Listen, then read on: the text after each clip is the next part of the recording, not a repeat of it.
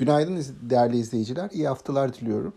Ee, borsanın geçtiğimiz haftaki e, seyrine baktığımızda Cuma günü alıcılı başlayan, haftaya e, güne alıcılı başlayan endeksin e, daha sonra seansın ikinci yarısında gelen satışlarla yatay bir yapanı, kapanış yaptığını gördük.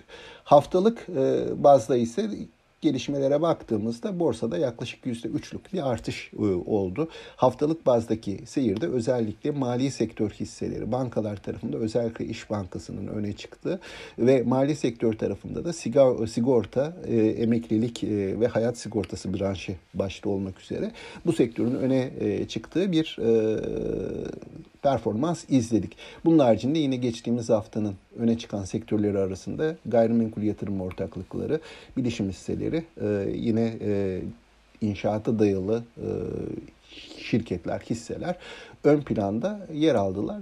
Olumlu anlamda ayrıştılar.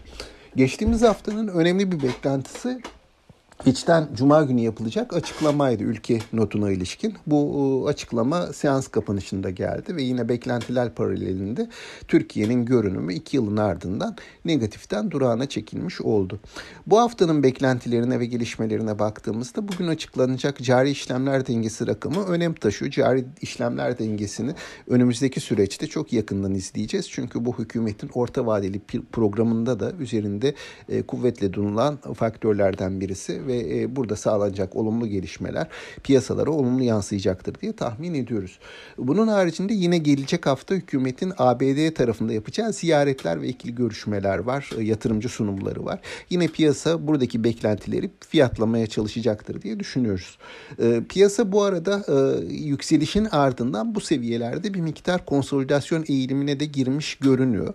Bu anlamda hafta açılışında yatay bir gelişmeyle, yatay bir eğilimle hafta haftaya başlarız diye tahmin ediyoruz.